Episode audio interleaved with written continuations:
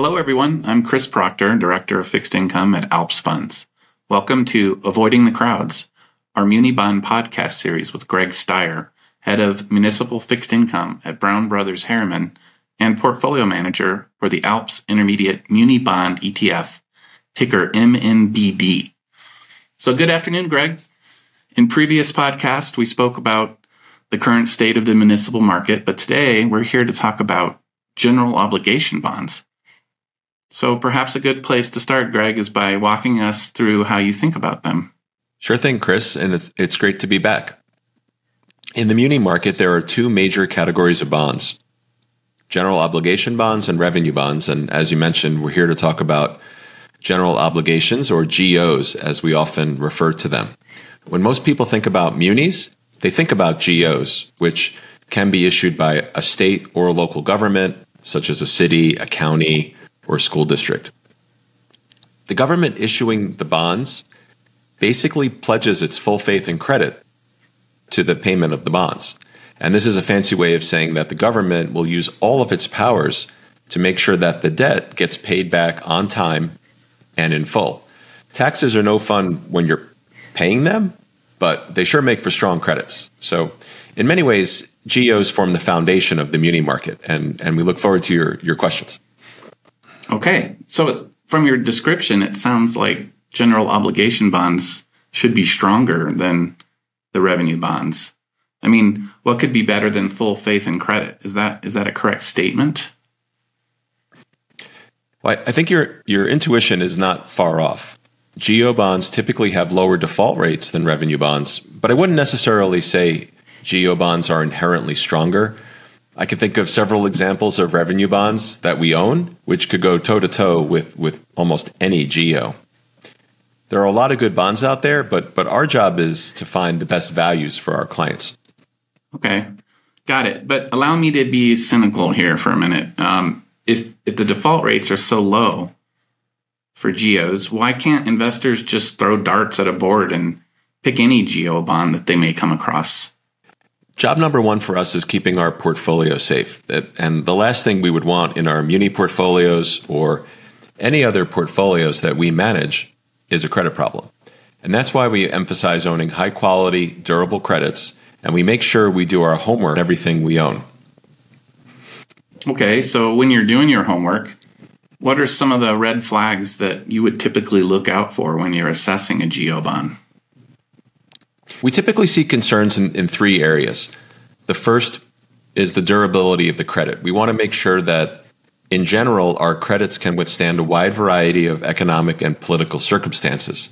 And this would involve evaluating the underlying economy and its drivers of, of the particular area in which we're investing. Red flags can include too much concentration in any one industry, weak socioeconomic factors, negative population trends, the second and usually more common issue is with management. Governments are run by politicians, they're run by elected officials, and some of those officials are not as talented as, as, as the folks you would find in, in the corporate space. A red flag here would be a management team that needs to cut expenses or raise taxes, but, but lacks the willingness to do so. Raising taxes on the people who elected you isn't always easy, but often it's necessary. In a similar vein, it could also be difficult to cut services during tough economic times when people need them the most. Lastly, we need to ensure transparency. Reporting standards in munis is a lot they're a lot looser than what we typically find with with corporate bonds. And I couldn't imagine having to meet with a client and telling them that we had a credit problem in their portfolio, but we didn't really know what was going on because we didn't have current financial statements. Oh, that's that's really interesting, Greg. Um, let's let's pivot to some of the um, of what's out there in the press. Um, one issue that we hear a lot about is the death of the downtown because of these work from home trends. Isn't that something you should you should worry about? I think I worry more about traffic commuting to the office these days than, uh, than the credits of, of the cities. Local government credits benefit from durable revenue sources, of which property taxes are typically the largest and also arguably the most stable. These taxes are based on assessed real estate values within a district. A typical local government derives over 60% of its property taxes from residential real estate. This helps cities stay insulated from declining commercial property values. There's a big difference between owning bonds directly backed by office buildings and those backed by the full taxing authority of a city. Yes, but as the value of a city's real estate declines, wouldn't that have an impact on those tax collections? In a vacuum, it would. But it's but it's really more nuanced than that. Typically, there's a significant lag between changes in property values and, and the assessed values, which are the foundation for those taxes.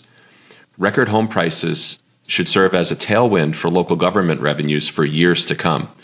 When you look back at the period around the global financial crisis, real estate values peaked in 2006, but peak property tax collections didn't peak until four years later in 2010.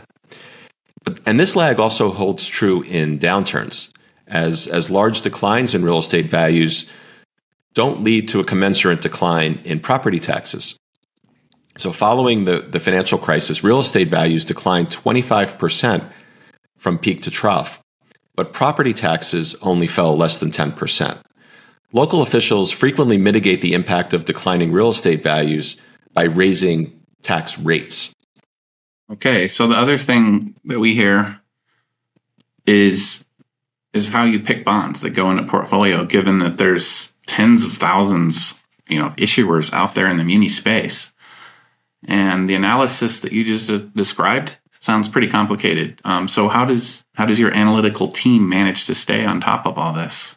Well, our analyst team would like to joke that I don't let them leave their desks.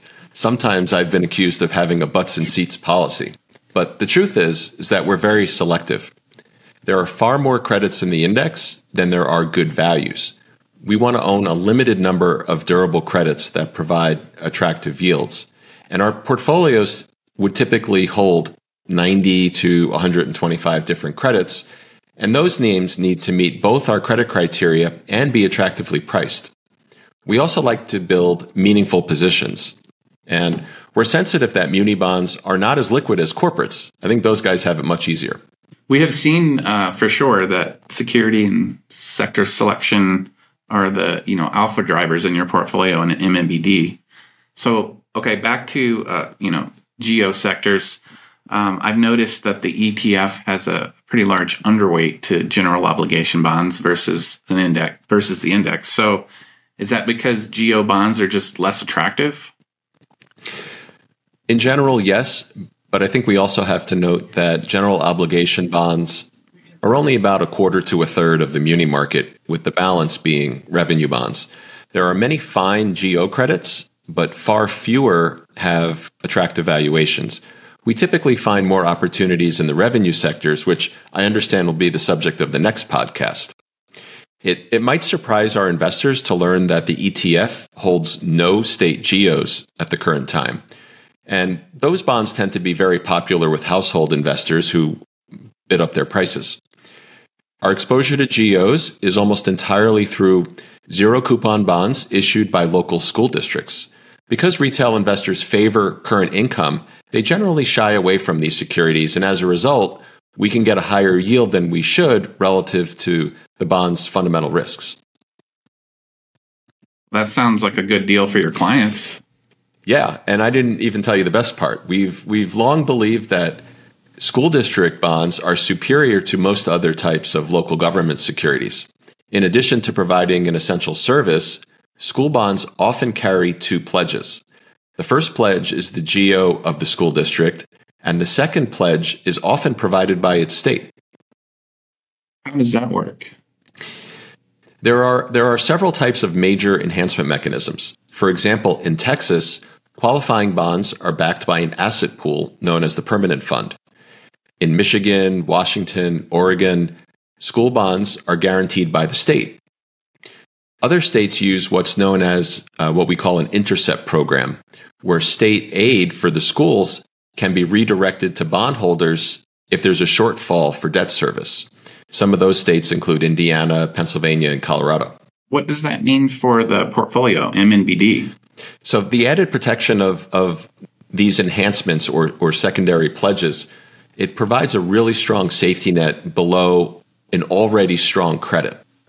It allows us to participate in less liquid structures like zeros and, and be comfortable with the extra yield that we're getting. We're active buyers of zeros and low coupon, puttable school bonds, etc. Uh, the last position we would ever want to find ourselves in is holding a deteriorating credit in a, in a niche structure, because for us and for our clients, that would result in a lousy ownership experience. Investing in school bonds that are backed by these types of enhancements effectively mitigates that risk. It does sound like the bonds that have these dual pledges sound like a no brainer. Um, but are they hard to source? Can you find them? Or, you know, is it something you can repeatedly take advantage of? Oh, oh, it is. We've invested in these types of school bonds for years across many states. Uh, state enhancement programs are, are a backbone to many of our, our, our credits, especially in, in local GOs. And they don't tax our analyst collective capacity. School bonds give us a lot of scale in our credit work. Thanks, Greg. I'm happy to hear you're able to source these great values for the clients. And I think that was a lot of great information you provided. Thanks, Chris. It was great speaking with you today.